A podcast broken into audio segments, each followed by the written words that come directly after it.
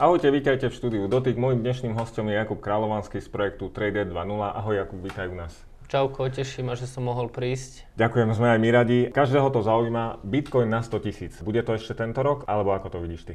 Tak ja sa budem asi opakovať, ale ja stále v podstate hovorím, že hej, že by to tento rok mohlo byť. Ono vo svojej podstate asi sa nenahneváme, ani keď to bolo, že 10. januára alebo podobne, ale skôr ide za, o tú základnú myšlienku, že bude to čoskoro a dovolím si tvrdiť, že áno aj tento rok, že to bude, že to splníme, takže uvidíme. Ale ak sa to náhodou o pár dní natiahne, tak si myslím, že sa asi nikto nenahnevá.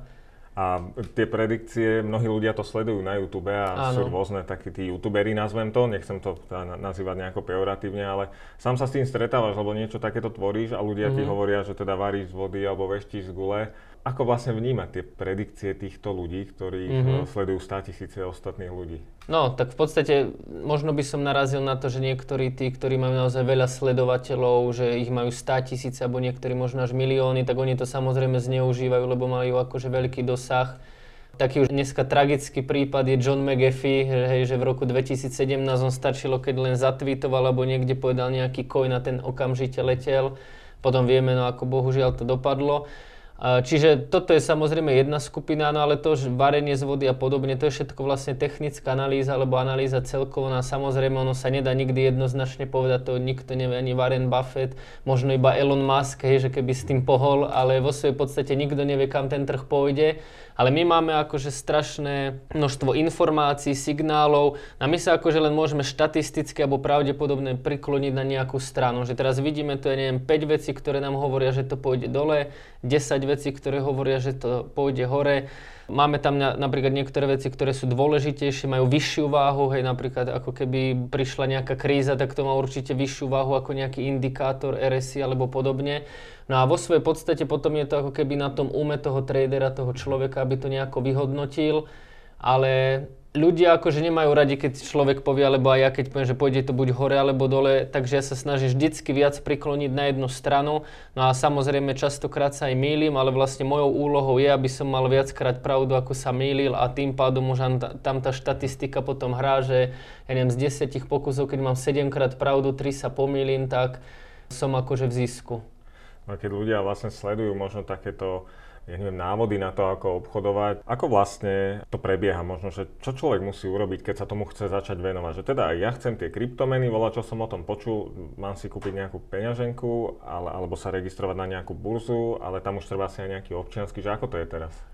Teraz už ja by som to, akože možnosti stále veľa, sú aj bitcoinové bankomaty a podobne, ale tam viem, že už tí regulátori na Slovensku potom idú celkom tvrdo, čiže ja odporúčam napríklad, že založiť si uložiť na, účet na Binance, tam sa samozrejme musí dávať občiansky nejaký proof of address, či nejaká faktúra. No a dá sa tam normálne urobiť bankový prevod alebo platiť kartou, čiže už to nie je nejaké zložité, je to normálne ako nejaký nákup v e-shope. No a potom tá burza už samozrejme je zložitejšia, ale na to napríklad aj ja na kanáli Trader 2.0 mám návod aj na rôzne ďalšie burzy, čiže není to také úplne, že teraz ten človek by bol absolútne stratený a nemal sa od čoho odpichnúť, to už nie. Kedy si bolo, dnes už nie.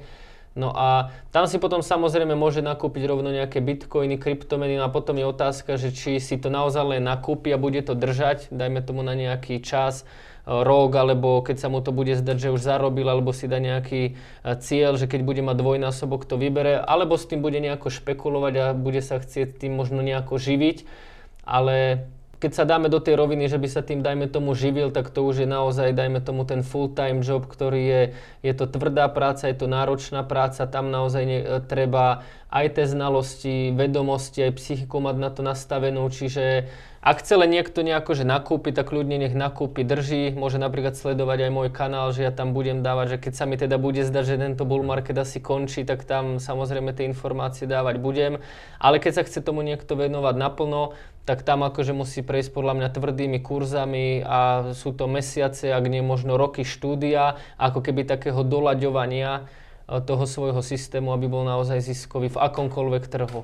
No a spomenul si, že keď bull market končí a viem, že bola taká nejaká situácia, možno, že v júni, v júli alebo v auguste, nepamätám si ten mesiac, no a tam niektorí hovorili, že ten bull market skončil. Mm-hmm. A ako teda má človek, podľa čoho to ty reálne môžeš tak nejako poznať, lebo tiež to asi nie je niečo, za čo dáš ruku do ohňa, že teda nie, nekončí ten bull market, alebo je to korekcia, že ako to bežný človek pozná, že čo je len nejaký pokles na mesiac a čo je pokles teda taký, že, že ideme naozaj do bear marketu? No toto je naozaj veľmi ťažké predikovať. Napríklad aj v tom máji, júni, ja som si napríklad tvrdo stal za svojím, že to je len bežná korekcia, aj keď naozaj bola, dá sa povedať, obrovská, že nebola bežná, lebo Bitcoin napríklad klesolo polovicu a niektoré tie altcoiny aj 70-80%, takže a tu je práve rozdiel, že keď už napríklad Bitcoin klesol o polovicu, je to bear market, není to, lebo predsa len okolko viac by mal klesnúť, aby to ten bear market bol. Ale tam ja napríklad, čo sa týka tej technickej analýzy, tam sú napríklad presné pravidlá, ktoré by som teraz nejako asi nerozvádzal, ale jednoducho v tej technickej analýze sú presné pravidlá, kedy ten bear market už je, kedy není.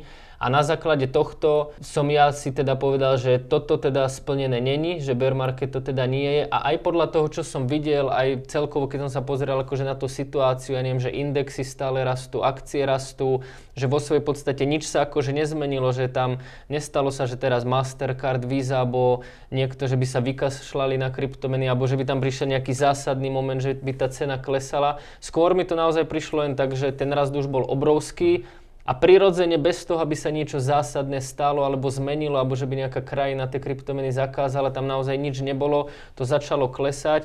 A preto aj ja som si stal za svojím, že je to len bežná korekcia, lebo nebol tam, ja to hovorím, nejaký game changer, ktorý by to teraz zmenil, že napríklad dnes, keby skrachuje nejaká banka ako Lehman Brothers 2008 alebo ide nejaká kríza celosvetová a Bitcoin by klesol, tak by som si povedal, fúha, tak toto je asi bear market a končím. Ale vtedy sa nič také nestalo, čiže preto som sa skôr priklonil na to, že to bola len korekcia, ale naozaj rozoznať je to extrémne ťažké. No a keď ľudia, eh, povedzme, obchodujú alebo chcú byť na tej burze, tak tam sa hovorí, že veľa tých uh, burz bolo hacknutých. Čiže vlastne Áno. to znamená čo, že získajú môj občianský preukaz alebo získavajú priamo ten môj bitcoin, alebo vlastne ako to funguje, že, že ukradnú mi nejaké peniaze z tej burzy? No v podstate môžu oni zobrať všetko, takisto e, ešte kedysi na tých slabšie zabezpečených burzach presne mohli aj doklady ako občiansky faktúry, potom sa to používa kade po tých čiernych weboch. Čiže toto mohol byť prvý, že vlastne išli po tej identite, ale druhé je napríklad to, že ak niekto používal nejakého robota, čiže na diálku napojeného, tak oni vlastne mu hackli tie API kľúče napríklad tie kryptomeny si poslali preč alebo preobchodovali, alebo vyslovene išli hacknúť nejakú skupinu ľudí, alebo išli len zautočiť na nejakú kryptomenu. Čiže, aby som to nejako zhrnul, dali sa hacknúť aj osobné údaje, aj napríklad, že peňaženky vykradli, a aj napríklad to, že nie, niekedy, že nevykradli peňaženku, že by poslali tie bitcoiny preč, ale proste len tak preobchodovali účet, že vlastne ten človek aj tak ostal na nule. Čiže tých hacknutí bohužiaľ bolo veľa, ale dnes už keď človek má správnu bezpečnosť a neurobi nejaké hlúpe chyby, že teraz heslo si uloží niekde do Messengeru a podobne na tie cloudy a má to trochu zabezpečené a nespraví práve takéto nejaké hlúpe chyby, tak by mal byť v pohode. Teraz je, myslím, že nie je to vynútené ešte, ale tá dvojfaktorová autorifikácia, áno, áno. tá autorizácia. A niekde to už aj je vynútené. Je to vynútené a toto hej. je dostatočne bezpečný spôsob, ja si teda myslím, teda neprísť o peniaze? Hej, ja si myslím, že už je to také, nie že nepriestrelné, ale je to také dobré, lebo predsa len keď si dá niekto heslo raz, dva, tri, štyri, 5, 6, tak tí hackeri aj vyslovene išli po tých účtoch, pretože to pre nich ako keby tie burzy neboli tak zabezpečené. A predsa len oni si to poslali niekde v kryptomene a bolo to samozrejme ťažko dopátrateľné. Takže tie hesla nebolo nejako až taký problém veľký to hacknúť, hlavne keď boli také slabšie a tento dvojfaktor to práve rieši, že aj keď niekto vie moje heslo, tak ja mám stále napríklad ten Google autentifikátor v mobile, tam sa mi sa mi zdá každých 15 sekúnd mení to heslo a mňa aj keby moje heslo hackli, tak furt musia mať ešte ten autentifikátor, no a ten ne, nemajú, lebo má, ho mám ja v mobile. Keď by sme sa pozreli možno ešte pri tej burze alebo pri tom trhu, že čo to vlastne mm-hmm. je trh? Lebo keď mm-hmm. teda hovorí, že buď, buď sa trh pohne nejakým smerom, keď si to úplne priblížiš, trh je, to sú 100 tisíce ľudí, alebo sú to dvaja obchodníci, alebo čo hýbe vlastne tou cenou mm-hmm. tých kryptomien, možno bitcoinu vo všeobecnosti? Tak tu na krypto, je to to isté, že ako kryptomeny, forex, akcie, zlato, všetko iné, že vlastne máme tým, že je to na internete, tak my väčšinou ľudia sú stále zvyknutí na tie tržnice, že idem niekde na tržnicu, tam sú obchodníci, v jednom stánku predáva niekto melón za euro, v druhom za dve, na takto vlastne nejako funguje, ale tým, že je to všetko už na internete, tak my máme jeden vlastne obrovský internetový trh, kde môže prísť úplne hoci kto z celého sveta, stačí mu vlastne len ten internet. No a vo všeobecnosti máme vždycky dve skupinky ľudí. Skupinka ľudí, čo to chce predať, že má nejaký, dajme tomu ten bitcoin a myslí si, že no no táto cena je dosť dobrá, tak ja to idem skúsiť predať. A druhá skupinka má opačný názor a myslí si, fúha, tak tá cena je asi dosť podhodnotená, je nízko, idem to skúsiť nakúpiť. A tým, že tých ľudí sú doslova, že milióny, tak vlastne tam sa to stále stretáva, no a potom je to vlastne len o tom, že ktorá z tých skupín je silnejšia, že keď je viac ako keby ľudí s väčším kapitálom presvedčených, že to bude klesať, tak to proste klesá. A keď zase tí kupujúci si presvedčení, že bože tá cena je nízka, ako napríklad keď prišiel COVID a Bitcoin padol na 4000, tak tam naozaj veľká väčšina ľudí to dokupovala, že fúha, že to je naozaj nízko, lebo halving, inštitúcia a tak ďalej a tak ďalej, tak potom tá cena zase celkom rýchlo reaguje a ide hore. A samozrejme tam ešte sú také dve skupiny, čo sú tiež všade, že sú tam bežní ľudia, ako napríklad ja a ty. No a potom sú tam veľké inštitúcie, že zatiaľ čo ja a ty môžeme obchodať len s 500 alebo 1000 eurami, no tak tie veľké inštitúcie tam majú milióny. Takže ešte aj tie, napríklad keď sú dve, tri veľké nejaké inštitúcie a tie si povedia, že to idú nakúpiť, tak môžu s tou cenou pohnúť oveľa viac ako napríklad 10 tisíc takýchto malých investorov. A Popálil si sa niekedy už na kryptomenách, alebo aké boli tvoje začiatky? No ja som sa popálil hneď na mojej prvej, to bolo ešte v roku 2015, kedy som investoval do OneCoinu, čiže bolo to typické nejaké mlm kde ináč tá myšlienka bola brutálna, ja akože doteraz sa mi zdá, že Cardano má podobný projekt, že Cardano Afrika, že celá tá myšlienka bola o tom, že ľudia v tých rozvojových krajinách nemajú prístup k bankám, ale majú napríklad mobilné telefóny a preto by mali, mohli mať akože posielať si tú kryptomenu, čiže myšlienka bola naozaj vtedy brutálna, len samozrejme bolo to MLM, kde boli nejaké provízie, čiže realita bola taká, že som dal niekde 3000 eur a nedostal som z toho nič. Takže to bolo také prvé popálenie, ale to ma zase dostalo k tomu Bitcoinu. A samozrejme častokrát som sa popálil na tom, že v 2017 som napríklad nepredal, keď som mohol na tých dobrých hodnotách, potom, že som zase kúpil hlúpo, alebo som kúpil rôzne coiny, ktoré nakoniec vyklesali na nulu, alebo takisto mi hekli účty ešte v roku 2018, že tých popálení bolo tiež dosť, že buď som investoval do coinu, ktorý proste šiel dole, alebo práve tie účty, alebo častokrát sa stáva, keďže a sa tým zaoberám, že napríklad držím nejaký coin, ten mesiac nič nerobí a potom si poviem, a však kašlem na ňo, idem kúpiť ďalší, no a deň na to ten coin vystrelí.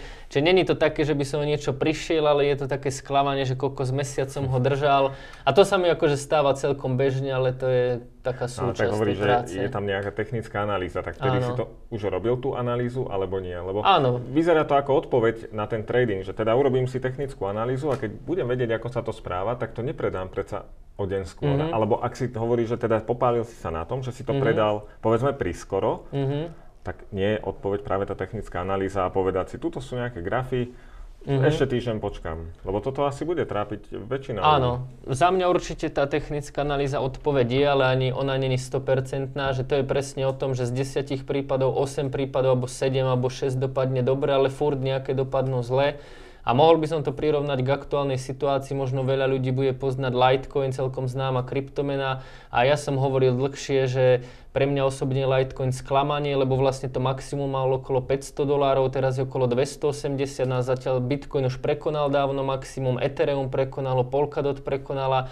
A ten Litecoin je taký, že moc sa o ňom nehovorí, moc sa o ňom nejako nepíše, moc ako keby nemá tu nejakú svoju bublinu, že by bol teraz nejako v kurze.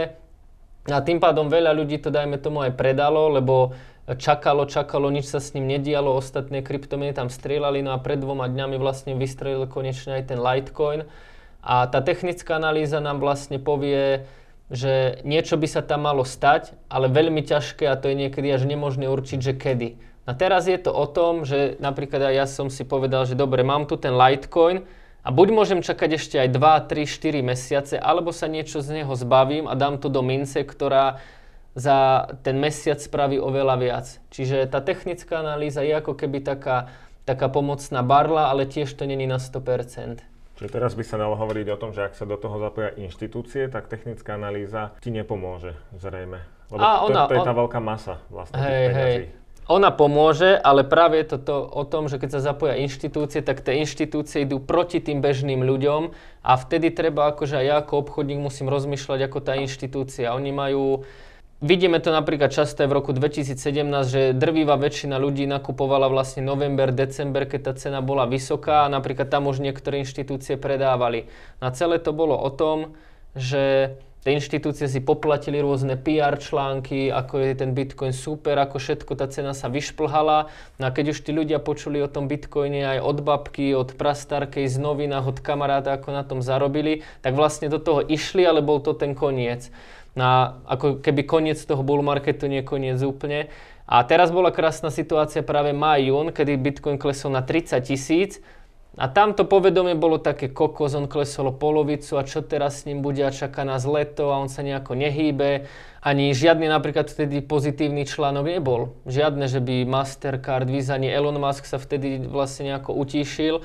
No a znova, zatiaľ čo bežný človek mal taký pocit, že kokos, že niečo sa tu deje, je to zle, idem to predať, tak práve tá inštitúcia to vtedy nakupovala. Ona si to tam nakúpila, no a odvtedy to ide zase hore a Zatiaľ, čo bežný človek možno zase nakupuje teraz, tak tá inštitúcia už má na tom zisk 100%. Dobre, čiže keby sme možno urobili takú že light technickú analýzu, dá sa mm-hmm. hovoriť vo všeobecnosti o tom, že ako náhle začne byť v médii priveľa rozruchu o tom, že Bitcoin je super a, a toto stúpa a objavujú sa predikcie, ktoré ale teda mimochodom aj ty robíš tie predikcie, že, že nejako je okolo toho tiež veľa rečí, že vtedy už treba zbystriť pozornosť a povedať si, že no, už ideme asi k vrcholu, už asi nedokupovať, alebo ešte dokupiť, a kvázi zviesť sa na tej vlne, lebo toto asi robí veľa ľudí. Áno, ale je to presne pravda, ako sa hovorí, že keď už je to v médiách, už je neskoro. Aj napríklad Tesla sa teraz hovorí v médiách, ale tam akože brutálny rast za sebou.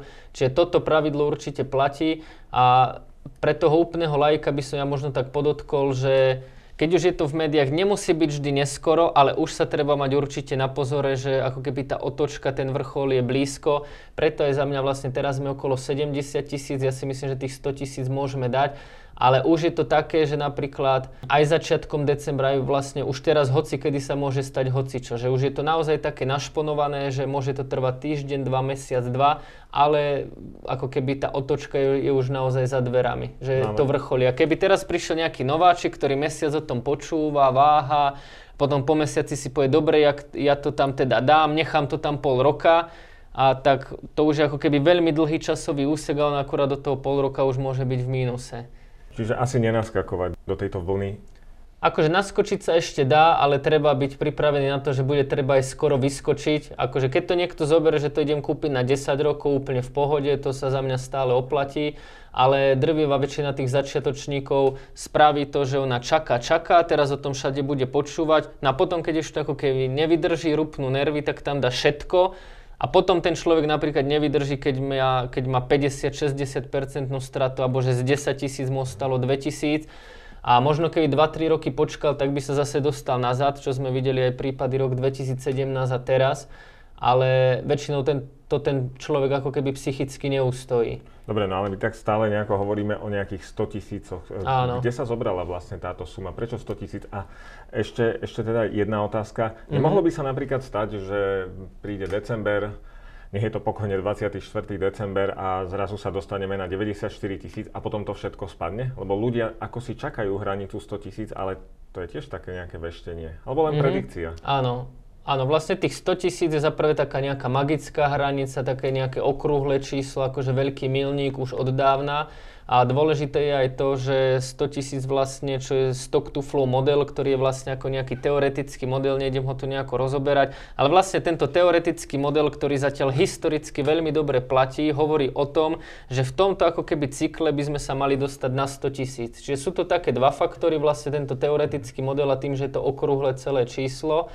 A presne toto sa môže stať, že to očakávanie, že to bude 100 tisíc, bude tak veľké, že veľa ľudí začne predávať už dajme tomu na 90 a že my sa tam akože tesne dostaneme k tomu, ale už tých 100 tisíc napríklad nebude, lebo je to úplne logické, že keď na čo budem predávať na 100 tisíc, keď teraz tam budú asi predávať všetci, tak ja si pre istotu dám, že na 98 predám. A toto si akože môže povedať veľa ľudí, čiže ja si myslím, že na tej stovke bude akože problém a príde tam nejaký väčší výpredaj, ale tak uvidíme, keď sa tam dostaneme. A to už je práve tá moja úloha, že tam budem sledovať tú analýzu, tie objednávky, koľko predáva, čo robia tie inštitúcie, všetky tieto veci, aby som vedel vyhodnotiť, že či toto je už asi koniec, alebo ešte nie. Keď e, si spomínal aj, aj tú situáciu, ako si sa popálil, alebo ako mm-hmm. si mhm. vybral ten coin, je nejaký univerzálny návod, na čo si dať pozor, lebo keď si prečítaš všelijaké tie projekty a, a tie pdf oni proste sa chvália, tak v podstate nemáš asi šancu z tých vyše 13 coinov nájsť nejakých, kde ti napíšu, že toto je úplná blbosť, mm-hmm. dajte do toho prachy, popálite sa, že všetci to vychvalujú, takže či je vôbec nejaký ukazovateľ, ako sa vyznať, mm-hmm. či je nejaká... Ja neviem, to bohužiaľ není, ale môžem no. povedať také základné pravidlá. Aj dnes už vidíme, že nie len na kryptomenách, ale aj vo svete, že aj niekedy tie absolútne hlúposti pumpujú. Napríklad v akciách si pamätám, že spoločnosť Hertz, čo prenajíma auta v Amerike, vlastne to najväčší prenajímateľ aut, tak ona vyhlásila bankrot a dva dní na to prišla 800% pumpa na akcii Hertz, čo nedávalo žiadny zmysel, že kto by to kupoval. Takéto sú samozrejme aj kryptomeny, že niektoré kryptomeny nemajú žiadny význam, zmysel, nič a proste pumpujú len preto, že tá skupinka nejakých veľkých ľudí dohodla, že to proste vypumpujú, tak to pumpuje. Čiže bohužiaľ aj takéto coiny idú, ale ja by som určite dal také pravidlo, že ak chce niekto investovať do kryptojen prvý, nech si kúpi možno bitcoin, nech si to nejako ošaha, nech ide cez overené burzy a zmenárne ako sú Binance, nech neposiela peniaze nejakým projektom na nejakým robotom, lebo to častokrát mi píšu ľudia, že poslali nejakej anglickej firme peniaze a teraz tam mal obchodovať nejaký robot a oni chcú peniaze vybrať a majú zaplatiť nejakú daň, tak toto všetko sú podvody. Nech idú cez overené kryptozmenárne burze, ideálne napríklad to Binance alebo crypto.com, že toto sú naozaj takí overení a nech ako keby si dávajú pozor na nejaké pofiderné články, na nejaké šialené percenta, nikto im nič nemôže garantovať a tá burza je výhodná v tom vlastne aj tie top kryptomeny ako Bitcoin, Ethereum a tieto vlastne ďalšie veľké, že ja ich napríklad dnes viem kúpiť, ale zajtra keď si zmyslím, tak ich viem predať. Ako so zlatom, ako keď som kúpil aj chleba na tej tržnici, ako s hocičím, ale vyvaroval by som sa práve takým kryptomenám, ako som ja urobil tú prvú investíciu, že tam to bolo, že to bol nejaký MLM systém, boli tam nejaké balíčky, boli tam nejaké taký štýl, že kúp si teraz mince a keď pôjde to o rok, o dva na burzu, bude to mať takúto garantovanú cenu a ty na tom toľko to zarobíš. Čiže keď počujete takéto znaky, tak je to veľký výkričník, že na 99% to je podvočie, tomu by som sa vyhol. No ale v podstate toto, čo hovorí, že je blízke stakingu. Ako funguje staking? Tiež máš niečo, že teda zamkneš áno, nejaké áno. mince a povedia ti, že budeš to mať teda 5% za rok. Čiže... Áno. Áno. To sa tak podobá nejako nápadne voči tým No podvodom. ale napríklad, áno, ale není tam ako keby MLM systém, že by teraz som ja tvoril nejakú sieť, že by som musel pridávať nejakých ľudí, akože možno nejaké púly, ale to už by som šiel do detajlov. Ale ten staking vlastne, tiež by som stakeoval len veľké mince, tiež by som ich stakeoval, tam tie úroky napríklad na tých bezpečných peňaženkách a zmenárniach sú akože pár percent.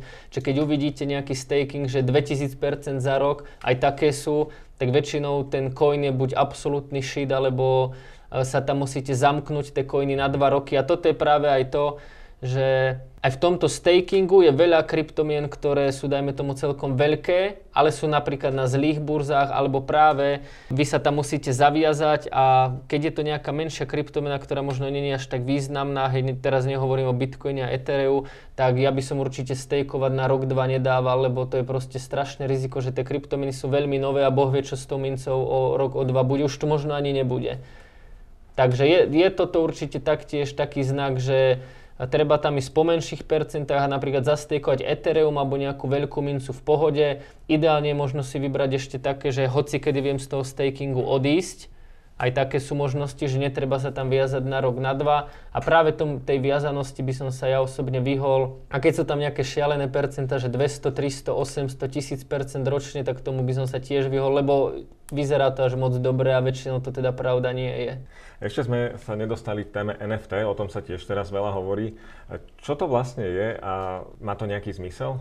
Je to v podstate nezameniteľný token. No a podľa mňa zmysel to má obrovský, ale tak ako všetko, čo začína, tak 90% je tam teraz hlúposti a nezmyselných vecí a vecí, čo proste sú prestrelené, ako to, že si napríklad niekto kúpi opicu, ktorú by nakreslil možno aj trojročné dieťa za 10 miliónov dolárov, tak to je samozrejme prestrelené ale to NFT má obrovský význam v tom, že napríklad ten NFT token je vlastne zapísaný na blockchaine, môže to byť nejaké umelecké dielo, či už obrázok, možno nejaká audionahrávka, video, čiže dostávame sa do toho umeleckého sveta. A tam sú napríklad také vychytávky, že umelec, keď predá nejaký obraz, tak častokrát je tam problém, že či je to falzifikát, či to nie je nejaká kopia, či je to originálne, ale tým, že je to vlastne kryptomena zapísaná na blockchaine, tak sa to dá úplne jednoducho dokázať.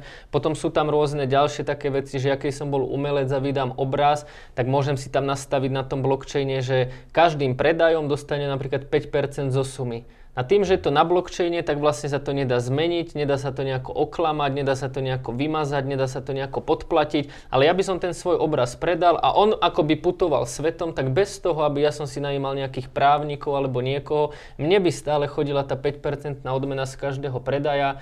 Má to veľmi veľký zmysel v charite, čo napríklad na Slovensku ukázal aj Mike Spirit, že on vydal vlastne nejaké svoje obrázky. Na výťažok z toho išiel presne, putoval na určitú pomoc. Na znova je tam tá výhoda v tom, že je dopredu jasné, komu to ide. Na napríklad, čo mne častokrát vadilo pri charitách, je to, že som nevedel, či tie peniaze skutočne idú tam, kde by mali. A vlastne tým, že je to zapísané na blockchaine, je to transparentné a nedá sa to nejako zmeniť, ani oklamať, ani preposlať inde. Čiže v tomto ja vidím obrovský zmysel, ale keď niekto kúpi opicu za 10 miliónov eur alebo neviditeľný kameň, čo bolo tiež teraz taký hype, že vlastne normálne biely obrázok a tam sú akože neviditeľné kamene a chodilo to za 10-15 tisíc, tak to je samozrejme už také kontroverzné, ale k tým začiatkom to asi patrí.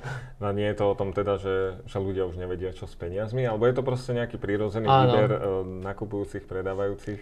No ja napríklad tiež niektorým veciam, že absolútne nechápem, ale to nie len napríklad vo svete NFT, ale aj celkovo teda vo svete toho umenia. Tiež si pamätám taký prípad, že nejaký, neviem či anglický umelec, že dal na platno len proste banán, tam prilepil nejakú šupku z banána a sa to predalo za milióny, tak to napríklad tiež až tak to umenie nechápem.